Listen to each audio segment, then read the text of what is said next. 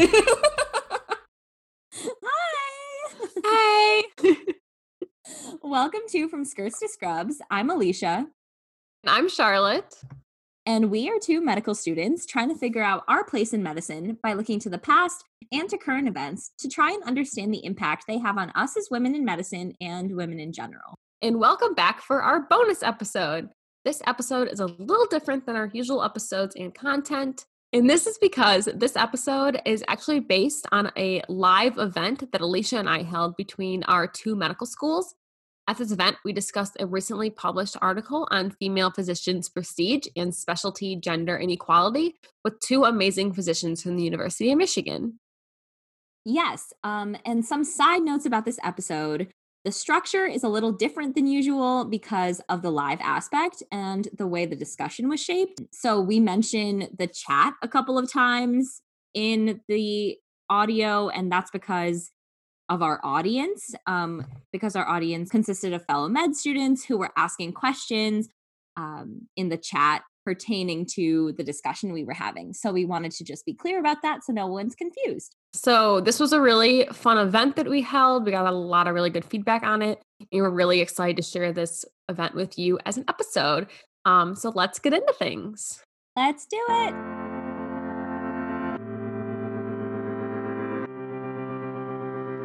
Yes, and we are so excited to be having this conversation today about medical specialty segregation and the impact it's having on different fields.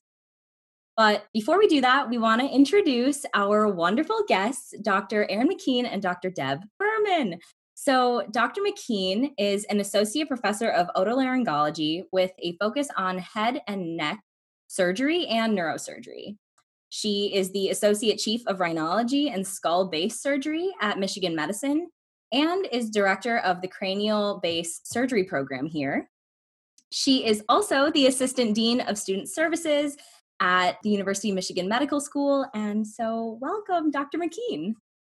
And then Dr. Deb Berman is an associate professor of obstetrics and gynecology in the Division of Maternal and Fetal Medicine. She is an integral part of the Fetal Diagnostic and Treatment Center team, where she works in high risk obstetrics, prenatal diagnosis, and fetal surgery and therapy at Michigan Medicine. She's also the faculty director of M Home at the University of Michigan Medical School. And we are so excited to have her and Dr. McKean. Thank you so much for both taking time out of your day to be here. So, the topic of today's discussion is prestige in medical specialties and how specialties that are gaining representation of women are losing that prestige in their earnings. But before we begin, we want to clarify that we are referring to females today as individuals who identify as women. However, we do want to acknowledge that multiple identities may resonate with this topic because this problem is intersectional. So, although we are not able to dive into all of those identities today, please feel free to reach out to us if you want to have a conversation about it and explore that topic a little bit more.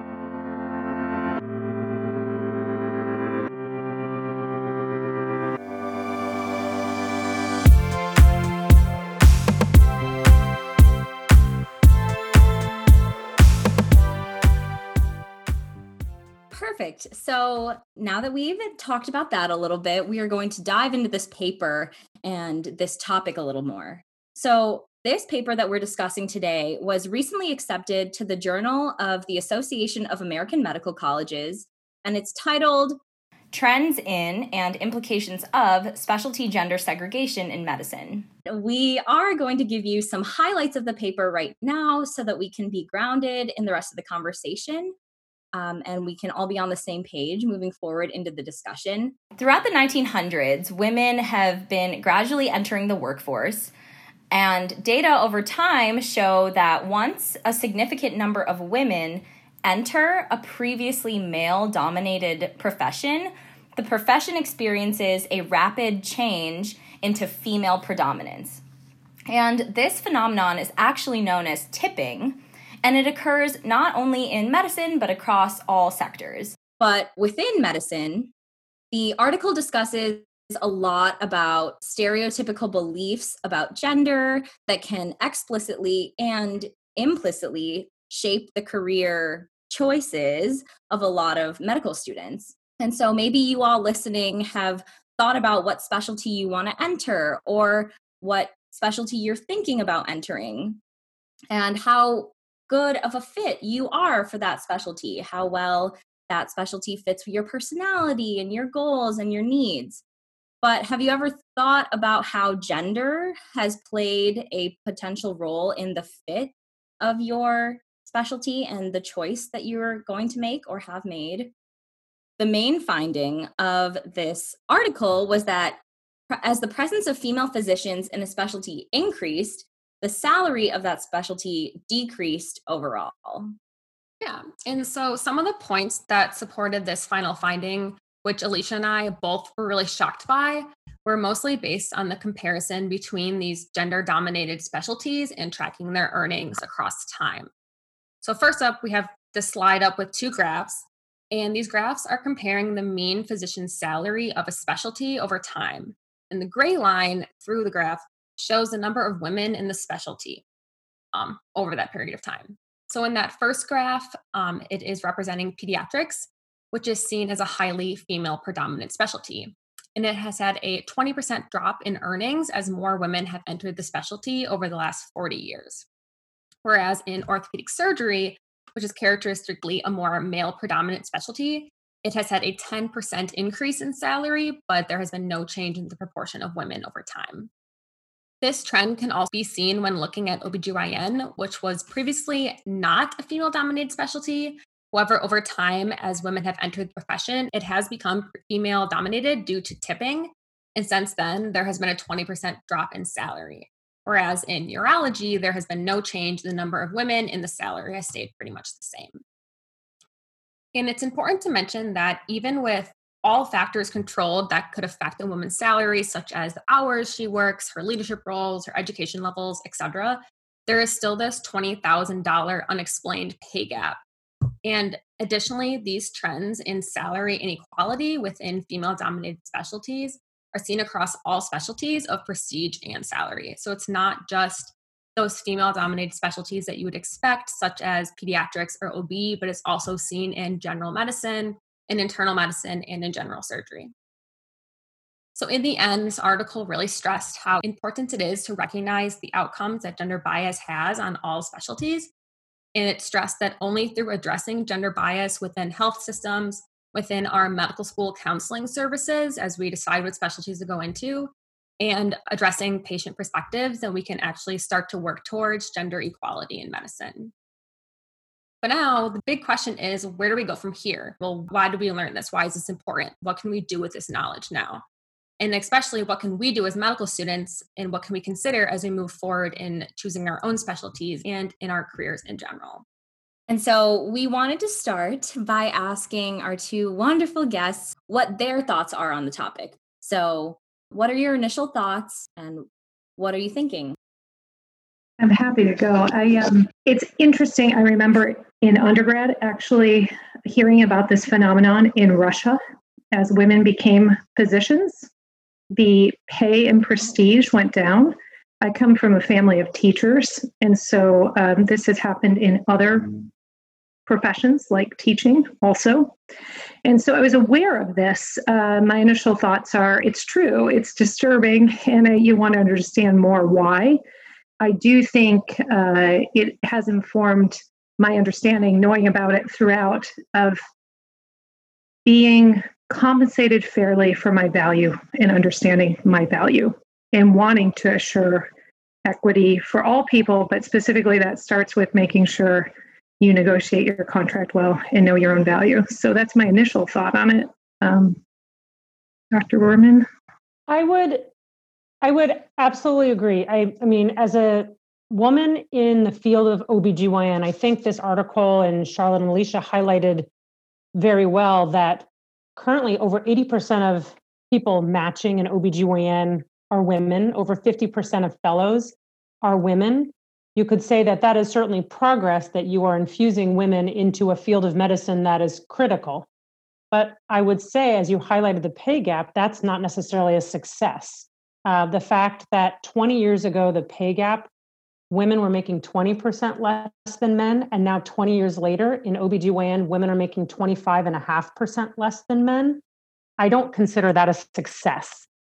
Um, and so I think one of the questions I then land on, yeah. or the questions I land on, are your questions are why? Um, there's a lot, I think there's a lot of different reasons for trying to explain that pay gap. I think there's just basic inequities in medicine. For example, if you were doing an endometrial biopsy in OBGYN, that makes about one and a half RVUs. If you were doing a prostate biopsy in urology, that makes eight and a half RVUs. And so you're dealing with an intrinsic imbalance out of the gate. And so if you're then saying, I'm going to be an RVU based physician, I can't, and I'm in a predominantly female field of medicine, whereas urology is predominantly males. I think only like eight or 10% of urologists are females. And for a biopsy for a body part, um, they're making eight times what we are for one. So somebody asked what an RVU is. It's a relative value unit. So thank you for asking that question. And that means that every time I do a procedure or a surgery or I see a patient, it has a certain RVU attached to it. So if the system out of the gates is imbalanced, that's one thing that's absolutely going to contribute to a pay gap. And that's from a the system. That's not even pointing fingers at your hospital's leadership or how the negotiations occurred over your contract, um, or women having families, you know, all of those, even if you take all of those out, the system itself has mm-hmm. basic inequities built into it. It's so interesting you brought that up. I um for a while I was teaching to medical students and to our residents to uh, a session how the RVU value gets set. And it goes to show the importance of really understanding the deep dive of the systems, like how, what does the RVU really mean? What is this value unit? It's based on time, expertise, risk, and different components.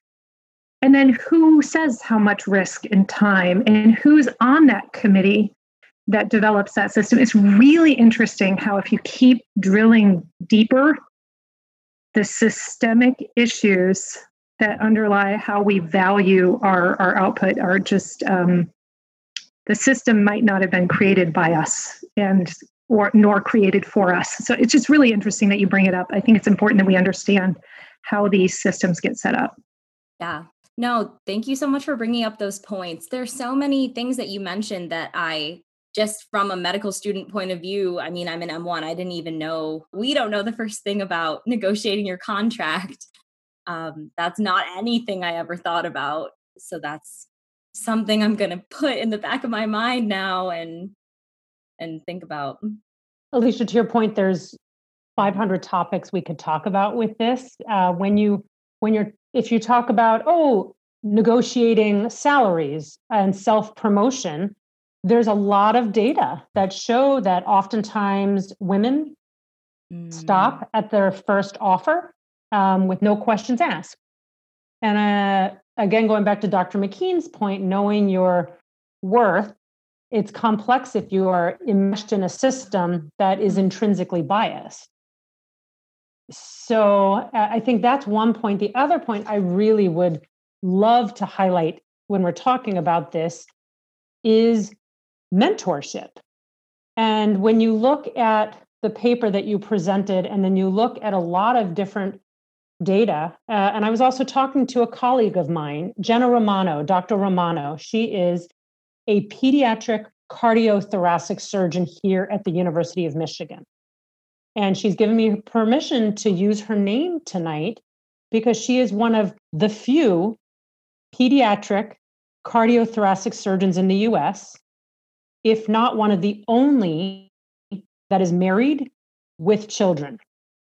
And so when you talk about mentorship, you say, why are there so few women in pediatric cardiothoracic surgery?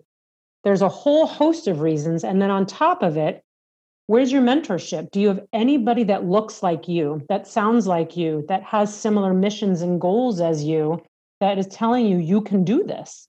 And so, with so few women in her field, for example, there's very little mentorship saying you can do this and you can negotiate your salary and you have value. Yeah, absolutely. Actually, that ties in really well into a question that we had for you um, about mentorship. So, something that Charlotte and I talk about a lot is like you're saying, how important it is to have female mentors, like strong women to guide you through these points in your life that you don't know what you're doing. Um, but also for women in highly specialized fields, that's what's difficult. That's what you're saying. And I guess my question is this dichotomy that we fall into, which is okay, there's only a handful of these highly specialized women, and I would love to find a female mentor. But then the other side of it, which is it's inherently unfair to obligate someone to be a mentor to all the girls who are trying to enter a field or at least that's my understanding of it because I'm on the mentee end mm, and I know people who've mentioned that to me. And so I'm wondering, as two female physicians who have mentored many students, do you have any advice for seeking mentorship and how to navigate that space of, I don't know, not wanting to be maybe a burden is the closest word I can think of? I'm not sure. I'm going to let Dr. Berman go first. Well, so I think the one thing we have to acknowledge is you are talking to two people who are in uh, forward facing roles in the medical school who want to mentor and do mentor. And so, never would I think of any relationship with a student as burdensome, whether it's a, a man, woman, non binary student who wants to go into OBGYN or not. I I, I want to mentor. And I can't, I think of my friends and my colleagues here at Michigan and nationally. Maybe it's the cohort I'm involved with. We want to mentor. So if I could impart one word of wisdom to everybody who's listening to this, irrespective of your sex or gender, it is um, people want to mentor you. And that's not just um, a set of words, that's truth. And people uh, I mean, the system's difficult because what you're suggesting, Alicia, is you need to reach out to me. So part of the onus is on Dr. McKean and myself and student services and M Home and your support networks at Wayne State, Charlotte, to say, how can we improve mentorship? So we can work on that. But the one thing I would love you to eradicate from your mind today forward is that your seeking mentorship, support, guidance is burdensome in any way. Dr. McKean? Thank you. I'm glad you went first because you were much not nicer. Is that a reasonable thing to say? Sorry. I, I 100% agree. I do want to throw out a term that I have recently um, come to understand and resonate with called a diversity tax. And I think this applies to our minority colleagues as well.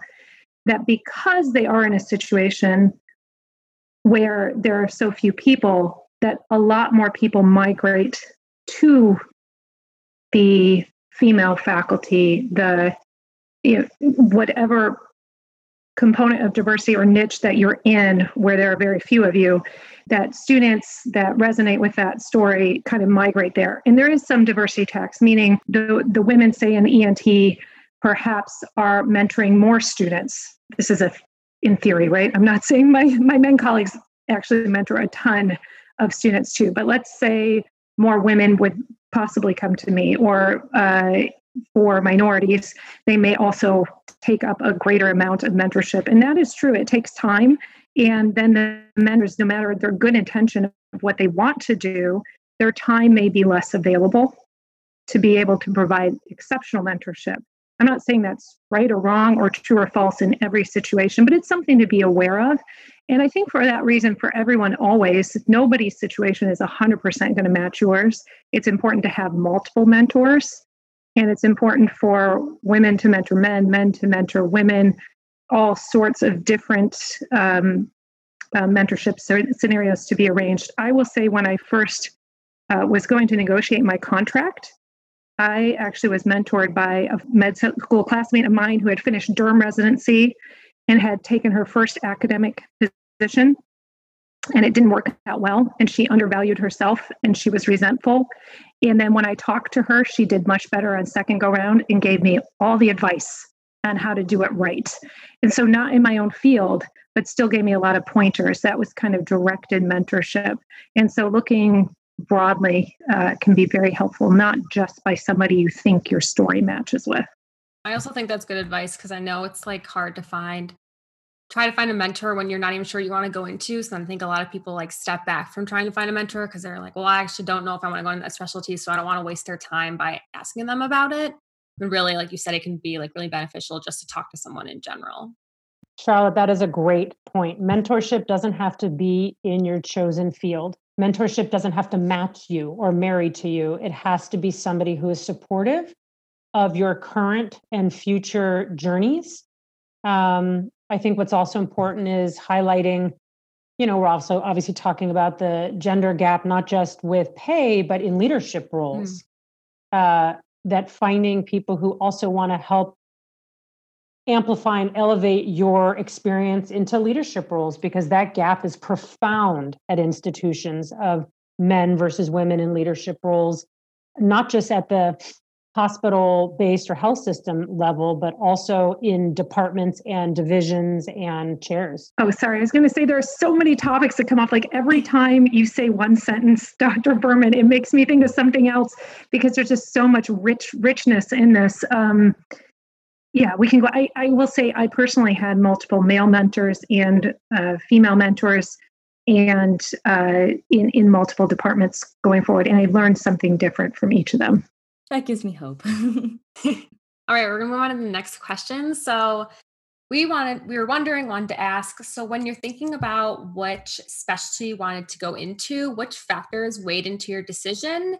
And then how heavily did things like earnings and prestige play into that decision? And have you ever found yourself thinking about what could have happened if you had chosen a different specialty? I think the most important thing for me in deciding specialty was matching passions. So uh, finding that I absolutely love to be in the OR, but I also really loved longitudinal outpatient clinical care and procedures outpatient, uh, and having a very strong woman mentor in Oto, it all matched. That was incredibly important. But I, I, I think if I'm honest with myself subconsciously, I, I do think being in a surgical field that had prestige assigned to it was less important, but still important if I'm really honest with myself. I would echo Dr. McKean that what drew me to my field was the love of obstetrics, um, the love for um, working with women in particular, trying to improve health outcome and well-being for women in particular. Um, I also loved in obstetrics being a surgeon and being in the office. I have a sociology background. My favorite course I've ever taken my entire life was sociology of the family here at the University of Michigan. And I feel like I practice that even as a fetal surgeon. Uh, I focus on families with through the reproductive course and journey. So I would say by no means was prestige part of my decision making at all. It was an affinity for the medicine, and it still is. Uh, I also never thought about the earnings per se because I again I felt in medicine in general, um, although we all all have the burden of tremendous debt, we also, for the most part, have the privilege of being physicians, irrespective of what field, um, making a strong living with good finances. Mm. Yeah, thank you both for your candor. I know it's a difficult thing to talk about, but this whole event is about candor. And I will be honest with myself too. Like, I don't know what I want to go into, but I feel like my background and my family and just things that have made me who I am um, do lean me to think certain ways and have like biases towards and away from certain things. So I'm just trying to navigate that and figure out how I feel and how I really feel, and then how other people are telling me I should feel. So I appreciate seeing you both making it and doing well and um, being able to be the amazing physicians you are and yet still find your passions within all of the added onuses that are placed on us.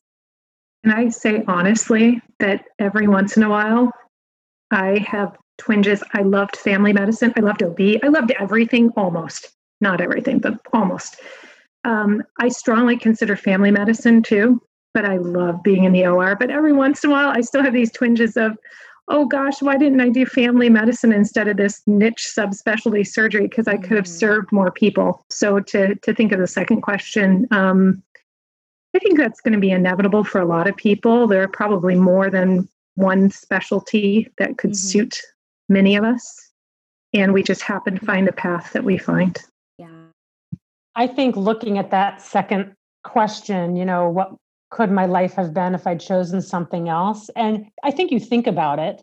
And for me, uh, you know, you know, my colleagues who are in dermatology have fewer calls, fewer emergencies, for example, than I do. Their work that they do is remarkable. So I thought after a long call night, maybe I'd have fewer calls if I was in a different field of medicine.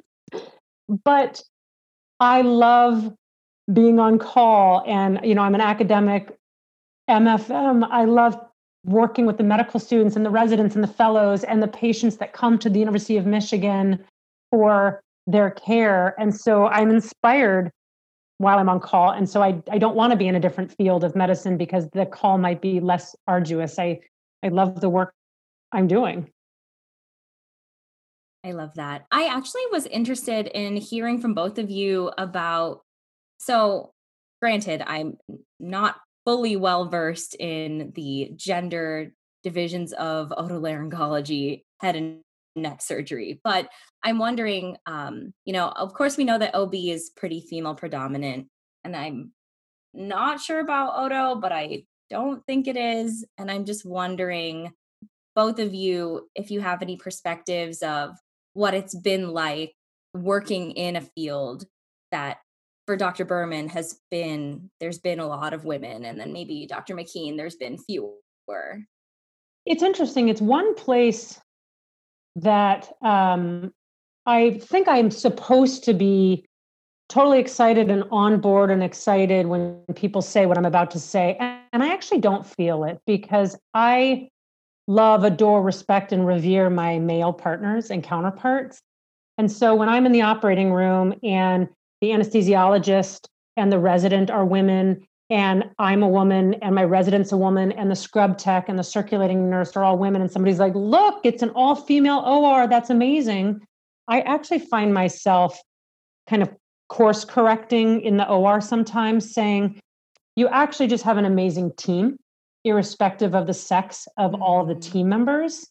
Uh, because I I would be really acutely uncomfortable if somebody told me there was an all male OR next door and they were celebrating that. Uh, so um, that's hard for me.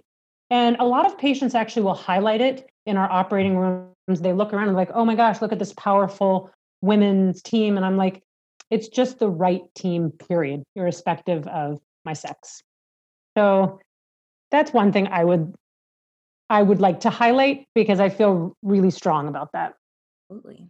Um, I have to be honest that I paid less attention to the gender distribution earlier on than I actually do now.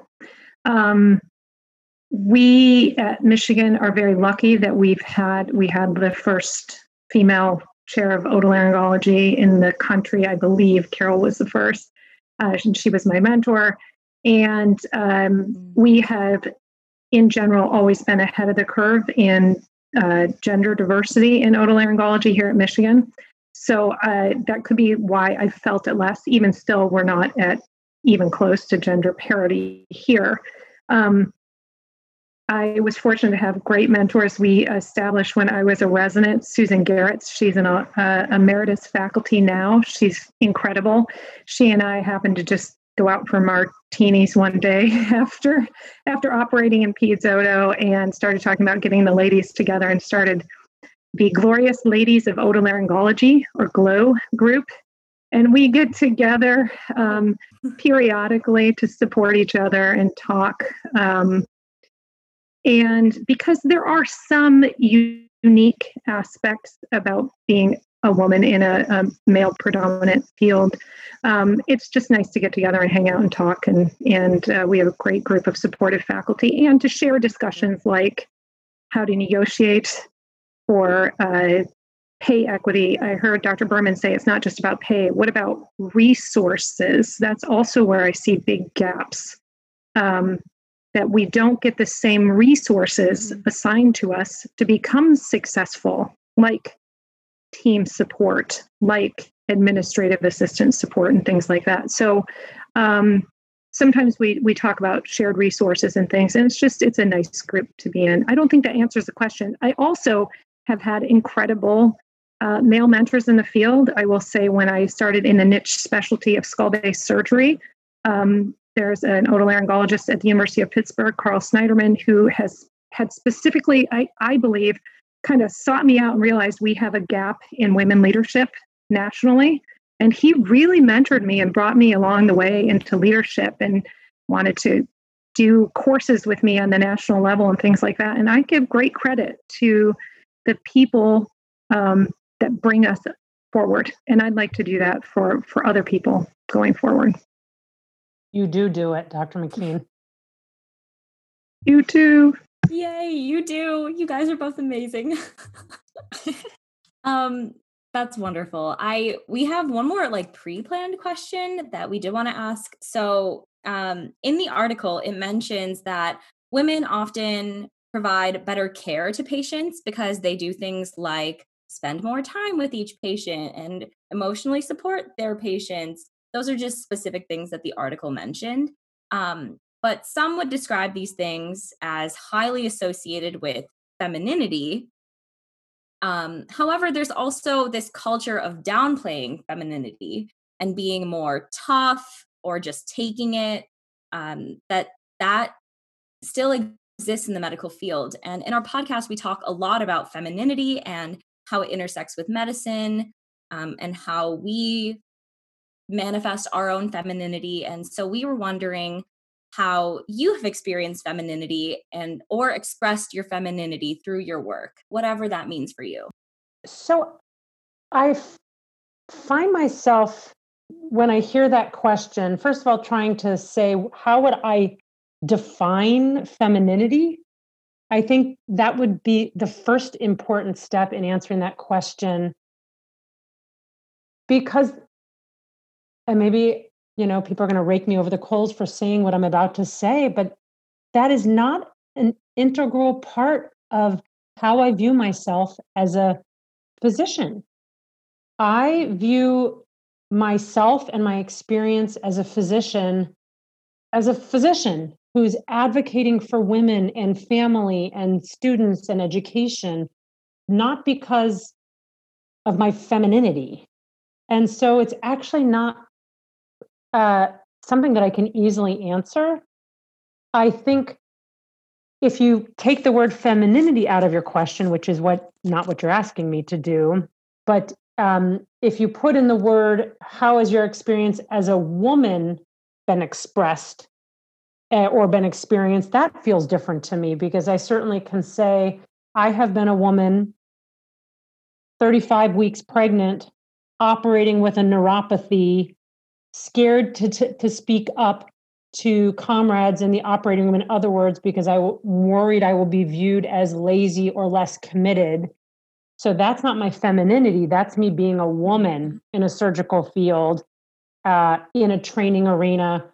So that I have felt more heavily than me experiencing femininity. That really resonates with me. I think it's interesting how words carry so much weight so I identify, while I identify as a feminist, I somehow have never identified as being feminine, if that makes not that I am opposed to it. I just I kind of identify non-binary in many ways. Like um, so anyway, I, I completely resonate with that. Words hold a lot of weight, and I think Dr. Berman and I, when we were growing up, feminine kind of had this very typical over the top and masculine. They they were very different than I think we use the terms now.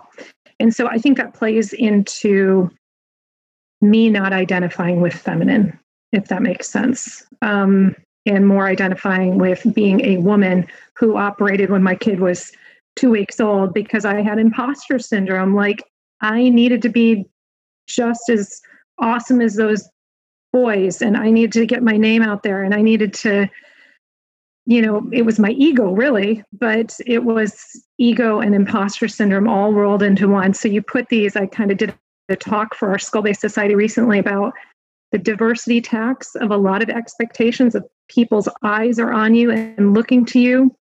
And then put in the corner, the other corner, I've got this triangle, diversity tax, and then in another triangle, imposter syndrome, where we just feel like we don't fit in because we don't see anybody like us and we're not doing it right. And then we have that feeling and guilt. And then on the other corner this obsessive compulsiveness and perfectionism and wanting to do it right. And that is just a triangle of burnout it just pushes us to the edge and i think you see that a lot in women in male dominated fields too um, that we skyrocket mm-hmm. towards burnout really quick and then when you look at the pipeline coming into say otolaryngology we have 50 50 men and women.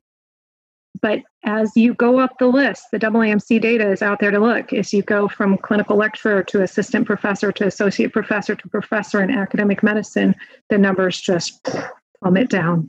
And there are a lot of factors that go into that. I wanted to bring up a point from the chat that someone made, which I think is really important. Someone asked, What makes certain actions feminine? Is it outdated to tie traditional or socially designated roles of women or men for that matter. I think this is important because I think it's part of the question too is a lot of female dominated specialties like pediatrics or OB people are pushed to go into them because oh you're so caring you love children and family so much like things that would previously be very feminine um, roles i guess and then women aren't pushed towards roles that are more men dominated like more male and have more of a masculine like hardworking, competitive things that are tied to what society expects from us. And I think that's the problem that the paper highlighted a lot is that those ideas shouldn't even be on a specialty. So all specialties are difficult, all of them are, cha- are challenging and competitive and important. And we shouldn't be tying different perspectives about what a woman or a man or anyone of any gender should be as they go into that role. I think you guys made a good point of that too, in that you don't see your femininity or like you being feminine as part of being a physician because I think you're right. Like you, if you, Alicia and I talk about femininity in that it's whatever we think of ourselves. It doesn't have to be like you're this or that. It's just however we view ourselves mm-hmm. as a mm-hmm. woman in general. Um, and I think that's kind of the points that you're making when you talk about what it's like to be a woman in medicine. I I also think marrying that question with one of the next questions that's down in the chat. What I would like to highlight is to Dr. McKean's point, currently um, a fair amount of leadership positions are held by men. And so if that's still the case today, you know, a number of growing, uh, a growing number of academic institutions across country are developing policies and procedures that ensure pay equity from the start. And so if you're saying what can men do, there are many people who are men in leadership positions. Ensure pay equity from the start. Be transparent about the AAMC benchmark data. And so, Alicia, you asked, well, how do you negotiate? Well, ideally, you have people in leadership that are transparent with their people that they're hiring and interviewing, with their new recruits that say, here's our AAMC benchmark data. Um, and so I guess that's also the onus is not just on the leadership, but those of us that are in divisions and departments. You know, what role can we play as we are interviewing and hiring people? we can say, hey, can we be more transparent about um, benchmarks and goals and current pay inequities? But let me be honest, it's really hard to do. And particularly if you haven't been mentored and there aren't people who are welcoming to that, my friends and colleagues here and through the country struggle with that. Alicia, do you want oh, to yes, absolutely. I would love to. I just can't see any of the questions. okay. So I want to start with the first question that came up and bring it back to uh, our topic of mentorship earlier. Um, and one person asked, What role do you think men could play in helping women reach equality? And do you think there's any incentive for that to happen? I think there are internally, it's my great hope that even though sometimes there are negative models out there, I think there are a lot of positive models. And it's my great hope that there are great men, women, uh, non binary, all kinds of people um, out there that are willing to bring along others. That's my great hope. Um, so I think there's a huge role for men sharing uh, with women. I think there's a big role for those of us who are uh, define ourselves as white to turn over leadership roles and opportunities to um, black indigenous and other people of color too so i think this is we talk about intersectionality yes i think there's a role for all of us to think about how we can make the world better through taking opportunities and through not taking opportunities and letting others take those roles. I think also just having these conversations and having these spaces to talk about this in a non confrontational but uh, open arena like Charlotte and Alicia have created, I think is incredibly important. But not, you know, having another one and then another one and having different topics that you talk about. I think of uh, radiology is a really interesting field of medicine, and they are some they are a field of medicine who's made remarkable headway. Um, it like 10 years ago, female radiologists were making 20% less than male radiologists.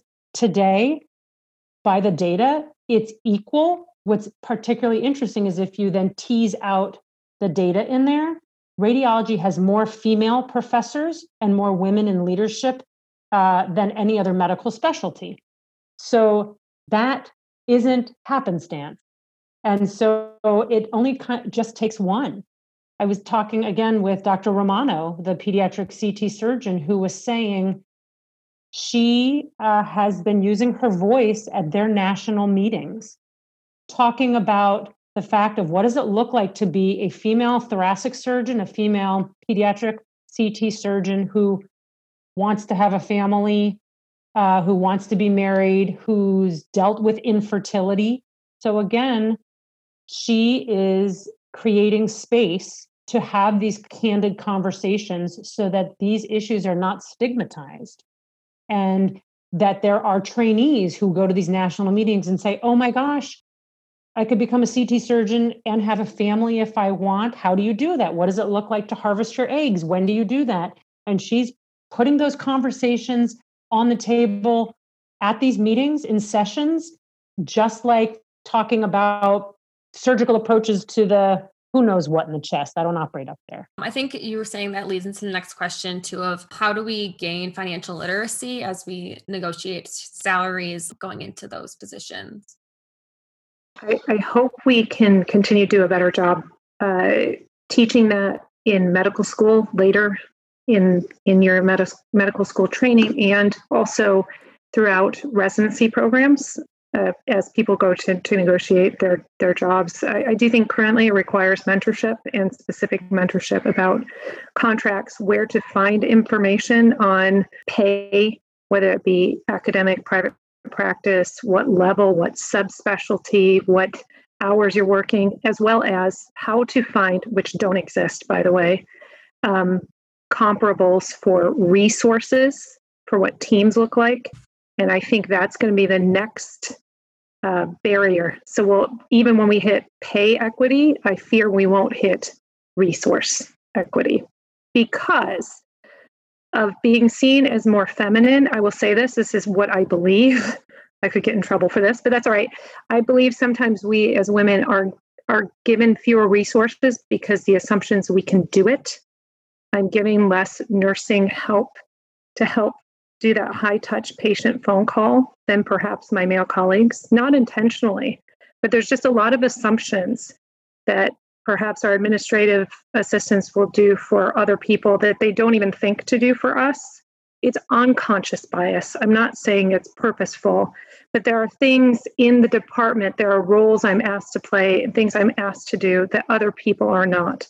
There are resources that I have to go fight for and ask for that other people don't. And that's going completely off topic, but mentorship's important.